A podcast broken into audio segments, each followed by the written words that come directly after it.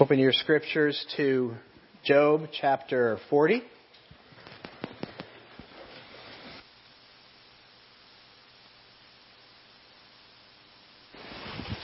A couple of chapters.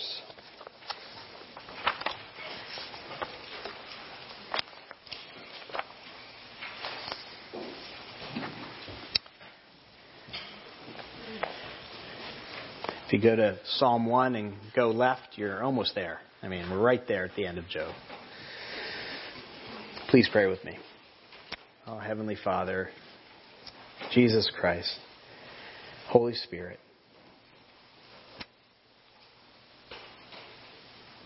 open our hearts for your word today that you have spoken so long ago to that lonely man who was suffering.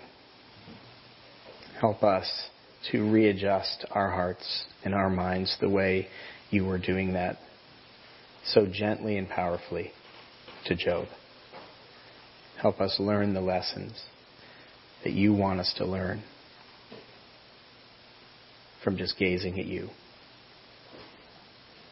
In Jesus' name, amen. The iron mining town of Wabush, Canada was built in the 1960s. And when it was built in the 1960s, it was built for the workers of the mine there. It didn't have a road. You had to get there by plane or by railroad. It wasn't until the 80s, late 80s, that an access road was actually built to give access by car. And that road was built with the terminus being Wabush. So if you wanted to leave Wabush when you got there, you had to turn the car 180 degrees and drive in the opposite direction. Our spiritual life can many times be like that road to Wabush. We reach the end in our life. We reach a terminus and we can go no further. We want if we want to get out of that place that we're in, we have to turn 180 degrees. And the only way out is the way in. That's what it means to repent. Is to get to that terminus, going no further, turning around, and going in the opposite direction. When we come to the end of ourselves, there's no other road than repentance. Last week, we left Job in Wabush, silent before God. He's been going the wrong way with God for chapter after chapter after chapter. But then, as God reveals himself to Job in chapters 38 and 39, he has learned a lot about himself. He's learned that he'd been wrong about a lot of things. Wrong about God, wrong about life, wrong about suffering and evil, wrong about himself. Now it's time for him to turn completely around, to take the road of repentance. And there's no more bitter pill to swallow than when you find that you've been wrong about what you thought you were so right about. Look with me at chapter 40, starting in verse 6. When the Lord answered Job out of the whirlwind, he said, Dress for action like a man. I will question you, and you make it known to me. Will you even put me in the wrong? Will you condemn me that you may be in the right? Have you an arm like God? Can you thunder with a voice like His? Adorn yourself with majesty and dignity. Clothe yourself with glory and splendor. Pour out the overflowings of your anger and look on everyone who is proud and abase him. Look on everyone who is proud and bring him low. And tread down the wicked where they stand. Hide them all in the dust together. Bind their faces in the world below. Then I will also acknowledge you that your own right hand can save you. Behold, Behemoth, which I made as I made you. He eats grass like an ox. Behold his strength in his loins, and his power in the muscles of his belly. He makes his tail stiff like cedar, and the sinews of his thighs are knit together. His bones are tubes of bronze, and his limbs like bars of iron. He's the first of the works of God. Let him who made him bring him near to the sword. For the mountains yield food to him where all the wild beasts play. Under the lotus plant he lies, in the shelter of the reeds and in the marsh. For his shade, the lotus trees cover him, the willows and the brooks surround him. Behold, if the river is turbulent, he is not frightened. He is confident through the Jordan rushes against his mouth. Can one take him by his eyes or pierce his nose with a snare? Last week we again left Job in humbled silence. He was humbled by the omniness of God, if you remember, in 38 and 39. God took him through a tour of the skies and the land and the sea and the cosmos, all the while saying, Where were you when I made these? And that brings Job to humbled silence in chapter 40, verses 4 and 5. You can look there. It's, uh, he says in Job's own words, so read the New Living Translation, I am nothing. How could I even find the answers? I will cover my mouth with my hand. I have said too much already. I have nothing more to say. Humbled silence. Humbled silence is a good place to be for the born again Christian before God. That's a good place to be. As Warren Wiersbe states, until we are silent before God, He can't do for us what needs to be done. We have to get to that place.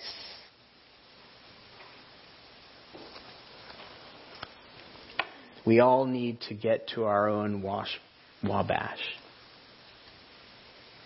But God is not done with Job. There's more work to be done in Job's hearts. There's more work to be done in our hearts. There's a bitter pill that Job must still take, and the pill of admitting what he always thought was right is actually wrong. Isn't that a bitter pill? What you always thought was right, what you were 100% sure was right, all of a sudden is revealed wrong. And that's what God is going to do today with Job. He's going to bring him to that place. He's going to bring us to that place through a three stage pill. First, he's going to ask Job a question. Then he's going to set up a test. And then he's going to challenge Job. First, the question. The question that God asks is contained in verses 7, 8, and 9. He tells Job to dress for action like a man, and I will question you, and you will make it known to me. Will you even put me in the wrong? Will you condemn me that you may be right? Have you an arm like God? Have you an arm like God? God is asking Job, Are you willing to discredit me just so that you can remain right in your own eyes? In other words, are you willing to throw me under the bus so that you can remain right in your own eyes? By the way, this is a core reason why people leave the faith. You want to know why maybe your friend or your neighbor or maybe the person who brought you to Christ is no longer walking with Christ anymore? This is a big reason. People throw God under the bus because they want to remain right. And God asks a key question to Job, and it's a question that we all have to ask to our, of ourselves. Do you have an arm like God? That's an underlining verse if you're Bible markers. Do you have an arm like God? In Eastern culture, men would bear their arms as a, as, a, as a sign of strength. They would pull up their robe and just show their arm. By asking this question, God is reminding Job that the world doesn't revolve around him. That's what he's t- telling us through that verse. The world does not revolve around you. Yahweh is gently nudging Job to understand that the world is way too complex for him to run. There are forces that are too big for him to control. He's going to bring two before Job that we'll get to in a minute, Behemoth and Leviathan. But the world is, the forces in the world are just too great for him to, to stand up to. Basically, God is rhetorically asking, Are you capable of running the world? Are you capable of standing up to the forces that are in the world? That's actually the question that the movie Bruce Almighty is asking. I don't know if you've seen that movie with Jim Carrey, but that is the exact question that is being probed there. In that movie, Jim Carrey plays Bruce Nolan, a self-centered reporter with, with great ambition. And he thinks the world revolves around him. He complains and complains when things don't go his way. He complains to God that things aren't happening the way they should. He, he accuses God of being a God who is holding a magnifying glass and he's the ant and he's burning him. God finally gets tired of, of his complaining and he appears to Bruce. And if you see in the movie, you know how it goes. He, he assures Bruce that he knows what he's doing, but, but Bruce thinks he knows better, so he's going to give Bruce all his godly power for a week. You try and run the world. You do it.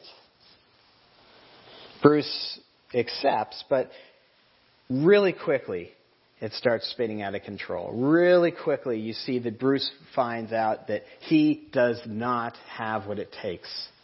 And then through, you know, comedy they show this. At one point, he begins to hear voices in his head that are the prayers of the world. And so he sits down at his computer, and all the prayer requests are on his computer. 1,527,503 prayer requests.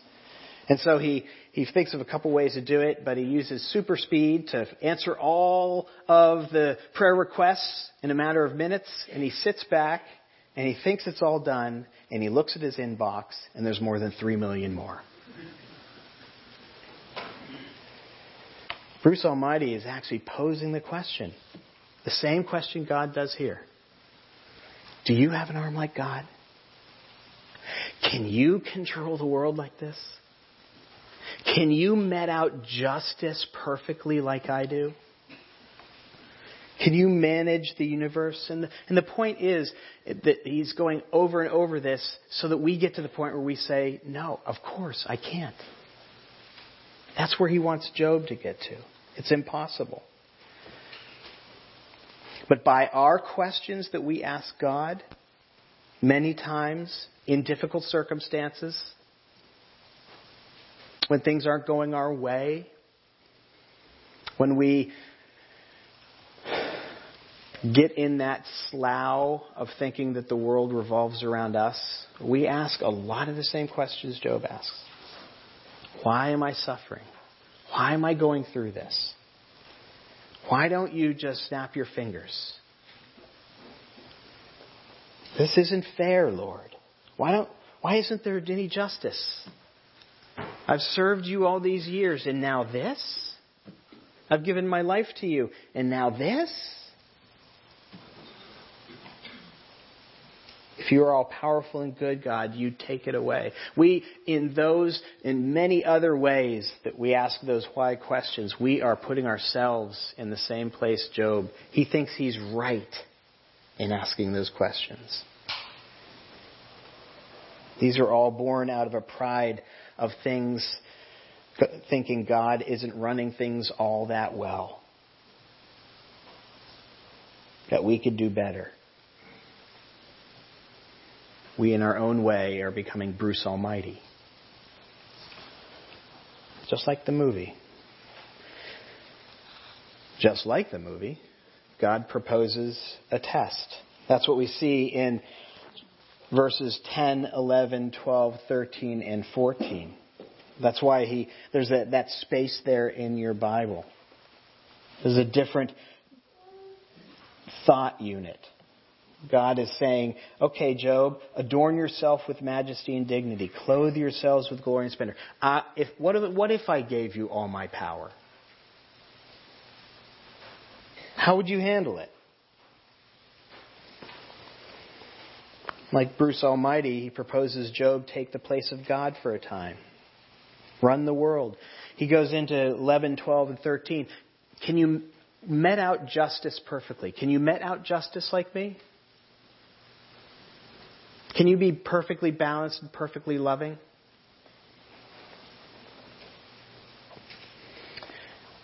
I think God zeroes in on one of the main points, main themes of the book of Job. Because that Job has been complaining the whole time. He thinks he's suffering unjustly. And Job has grown proud in that suffering as we can. We grow proud in our suffering. He becomes a righteous sufferer. And God needs to deal with that pride in Job, just like He needs to deal with that pride in us. Ray Stedman writes, this is, in fact, the problem that God is dealing with in Job's own heart, though Job doesn't know it yet. And that's the sneaky thing about pride. He goes on and says, Job is not an evil man. He is an honest and upright man. He loves the Lord, but he does have a pride problem. Pride is sneaky. Pride is sneaky. We don't see it many times. It blinds us. Isn't it strange that we can say you can become proud in your suffering? Have you ever been there? It's called martyrdom. It's called a martyrdom prop. You can become proud in your suffering. And that's where Job was. Even the best and most mature Christians struggle with this, brothers and sisters. Pride is sneaky. It can even look, act, taste like humility. A church once gave their pastor a medal for humility, but they had to take it away because he wore it. right?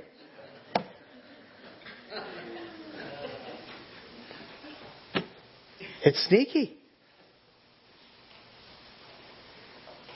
Like trying to pin jello to a wall. And Job still doesn't see it. He's silent, but he's not repentant yet. There's a difference. So God gives Job a third part of the bitter pill in the form of a challenge.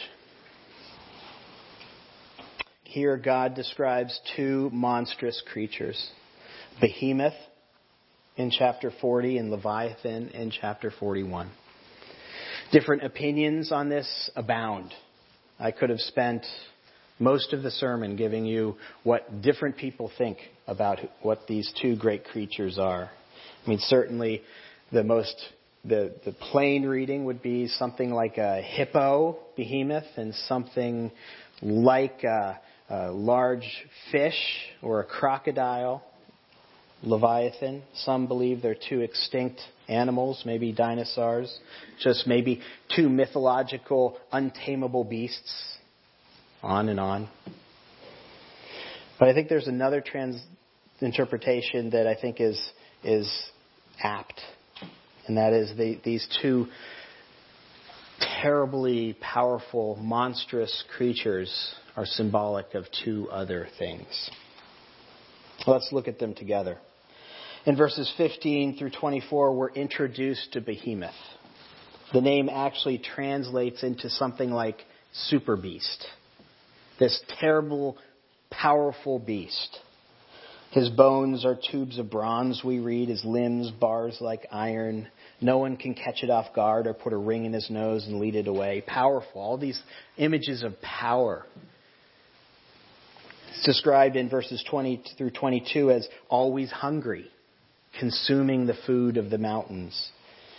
Yet in verse 19 we read, He is the first of the works of God. Let him who made him bring near his sword. Meaning, however terrible and powerful this beast is, whatever this is, God has authority over it. Let him who made it bring it near, bring the sword to its neck.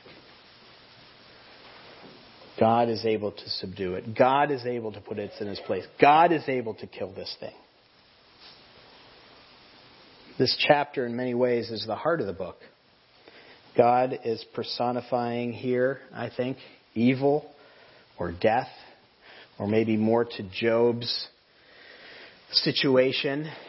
He's personifying suffering, this behemoth of suffering. God is answering Job's central question of righteous suffering, what theologians call theodicy, the problem of suffering. What it came up in Sunday school. How do you answer all the suffering in the world?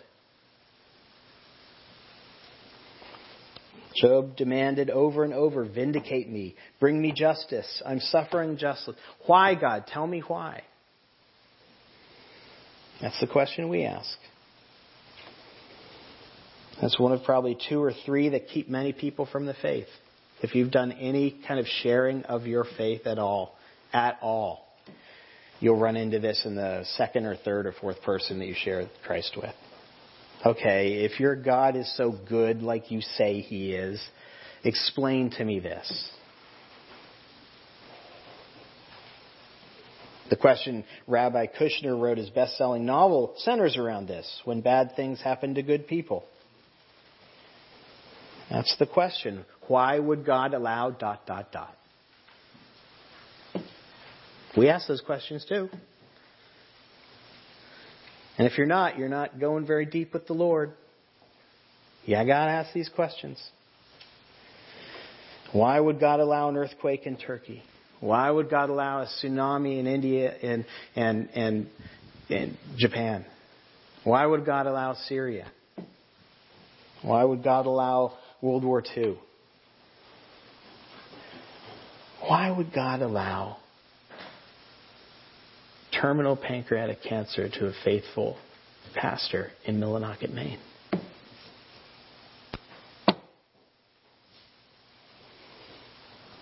The big and the small. Whatever the suffering is, we ask, why, God? We want answers. That's what Job has been demanding. We want logic. We want reason. We want complete understanding. That's what we're asking. God, give me complete understanding of this. What's that sound like? Sounds a lot like the Garden of Eden, doesn't it? I want complete understanding. Oh, there's a tree that I'm told not to eat of, but it'll give me the knowledge of good and evil. And they ate. Because they didn't want any mystery. They don't want anything veiled. They don't want anything unexplained, anything obscured. They want to know everything. That is still our hearts, brothers and sisters. We want to know everything. And when we bump up against God who says, here and no further. We don't like it. God knew in the garden we couldn't handle it. God knows Job can't handle it. And God knows we can't handle it. That knowledge, though seemingly harmless, though seemingly good, of everything good and evil, God, tell me why this suffering? Tell me everything? That knowledge seems good? God knows it harms us because it leads to pride. It leads to pride. It leads to less and less trust in God. In a way, Christian growth is on a trajectory back to the Garden of Eden. From don't know, don't trust, back to don't know, I'll trust. From don't know, don't trust, back to don't know, I'll trust you. That's the trajectory. That's the mature trajectory of a believer. It's not saying I'm putting my brain on a, on a, on a, on a shelf. No, that's not what it says. Push in. Ask the hard questions. But when you get to a place where he goes, you can't fully understand this because your minds are too small. You have to go, okay, I trust you. I trust you. It's too great for me. As a matter of fact, that sounds a lot like Job's response in 41, doesn't it? It's too great for me. Too much. I get it. I read it for our call to worship this morning. And that's what God is trying to do here, to disciple us in Job in that trajectory. Don't know, but I'll trust you in my suffering. Job doesn't know the reason, but he has to trust. Job doesn't know the outcome. He doesn't know the outcome, but he knows God's voice. Pastor John Onwuchekwa tells about a time he was watching the 2021 NCAA men's basketball championship game between Baylor and Gonzaga on his computer. And he writes this I was watching the game intently, texting my friends as I watched. There I came to a time when I realized there was a significant lag in my internet connection. The announcer's voice would say, He made the shot. But on the screen, the guy would still be dribbling down the court. And then he would shoot, and it would go in. I was so anxious of not missing any of the game and wanting my team to win that I didn't bother to log back out and back in to fix it. I just let the lag stay there. And that, he says, is when something interesting happened. He said, I found myself listening to the announcer's voice more than what I saw on the screen. You know why? Because I trusted the announcer's voice. Didn't think he was going to lie. I knew that his word preceded exactly what would happen. I knew that every single thing he said would occur. So I let him speak, and I waited. I didn't worry. And he writes this I celebrated when he spoke, not what I saw. Brothers and sisters, that's exactly where the Lord wants us.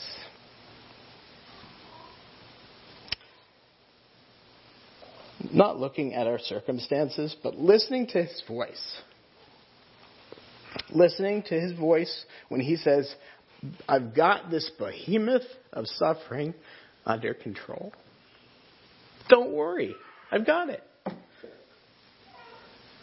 I care about you more than anything. I have your best in mind. We've got to listen to the voice and not what we see.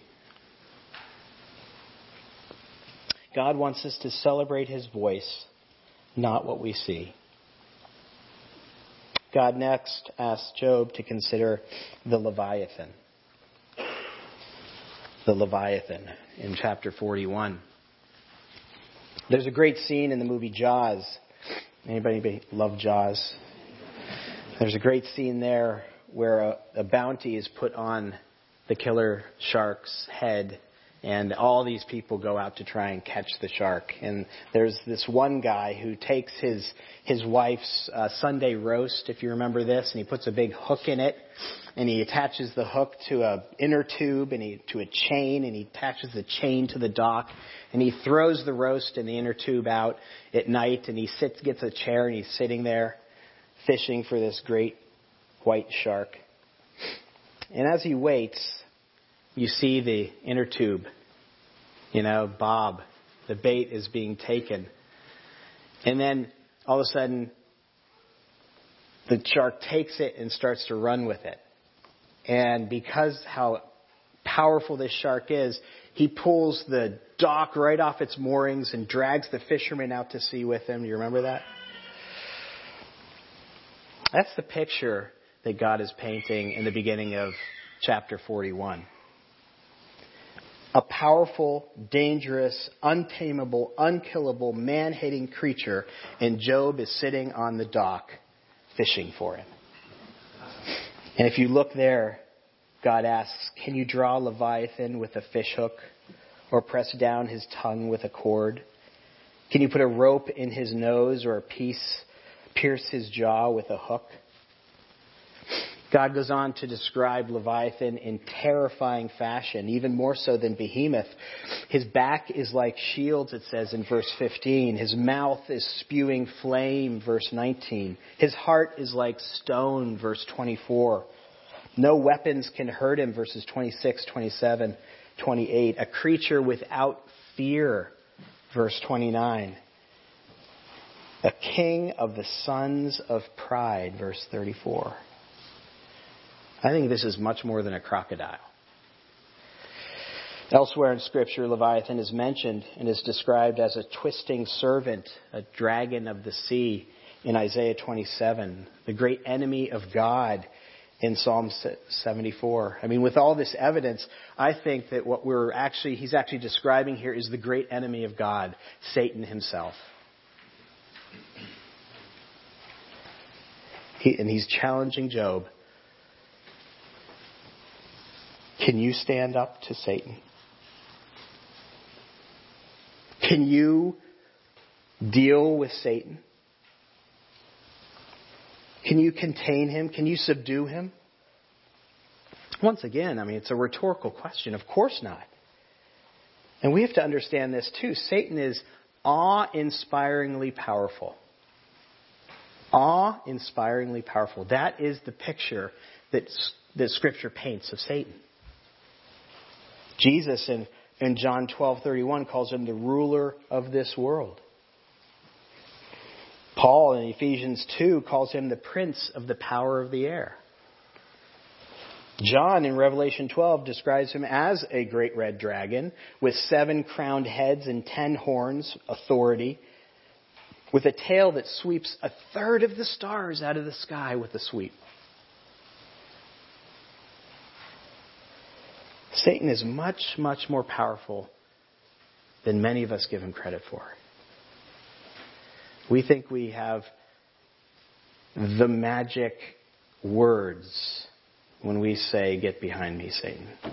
And we use them like Harry Potter magic. Foolish. Mark Twain wrote, We may not pay Satan reverence, for that would be indiscreet He's not a Christian. But we can at least respect his talents. A person who has for untold centuries maintained an imposing position of spiritual head of four fifths of the human race and the political head of the whole of it. We must be, be granted the possession must be granted the possession of executive abilities of the loftiest order, he writes.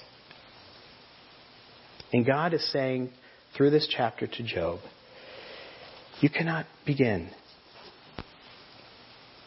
to approach and subdue this man. But I can. That's the truth. See, the whole book of Job foreshadows another sufferer, doesn't it? Jesus. The whole book foreshadows Jesus who lost almost everything to come to earth. All the majesty, all the honor, all the glory he gave up to come to earth. Jesus endured terrible rejection like Job, rejection by his family, rejection by his people, rejection by his hometown. You remember when he took them up to the hilltop and they were about to throw him off?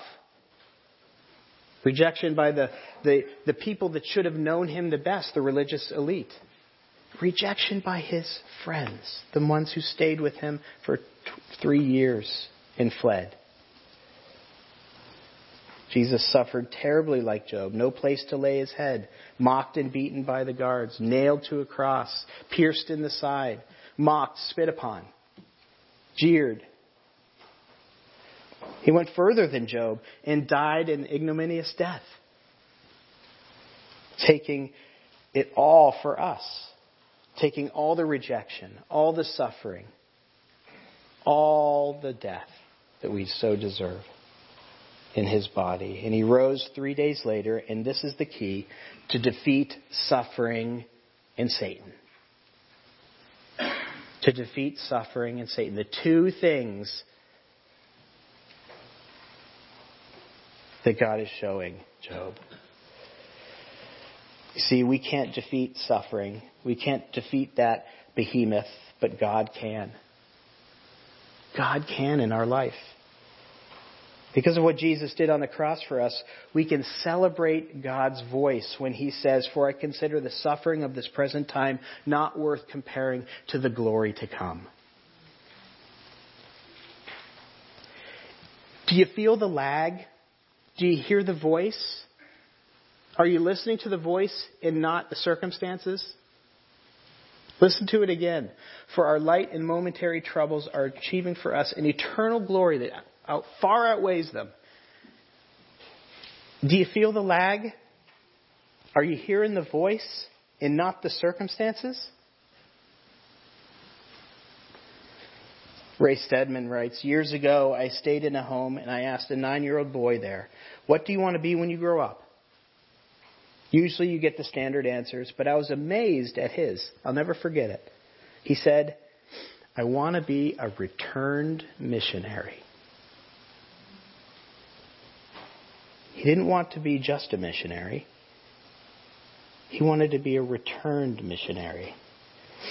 That's one who's been through it all and has the perspective. Because of what Jesus did, our suffering is put into perspective, brothers and sisters. We can have and we can be that returned missionary who thinks of this as slight and momentary troubles, no matter what you're in. You can have that because of what Jesus did.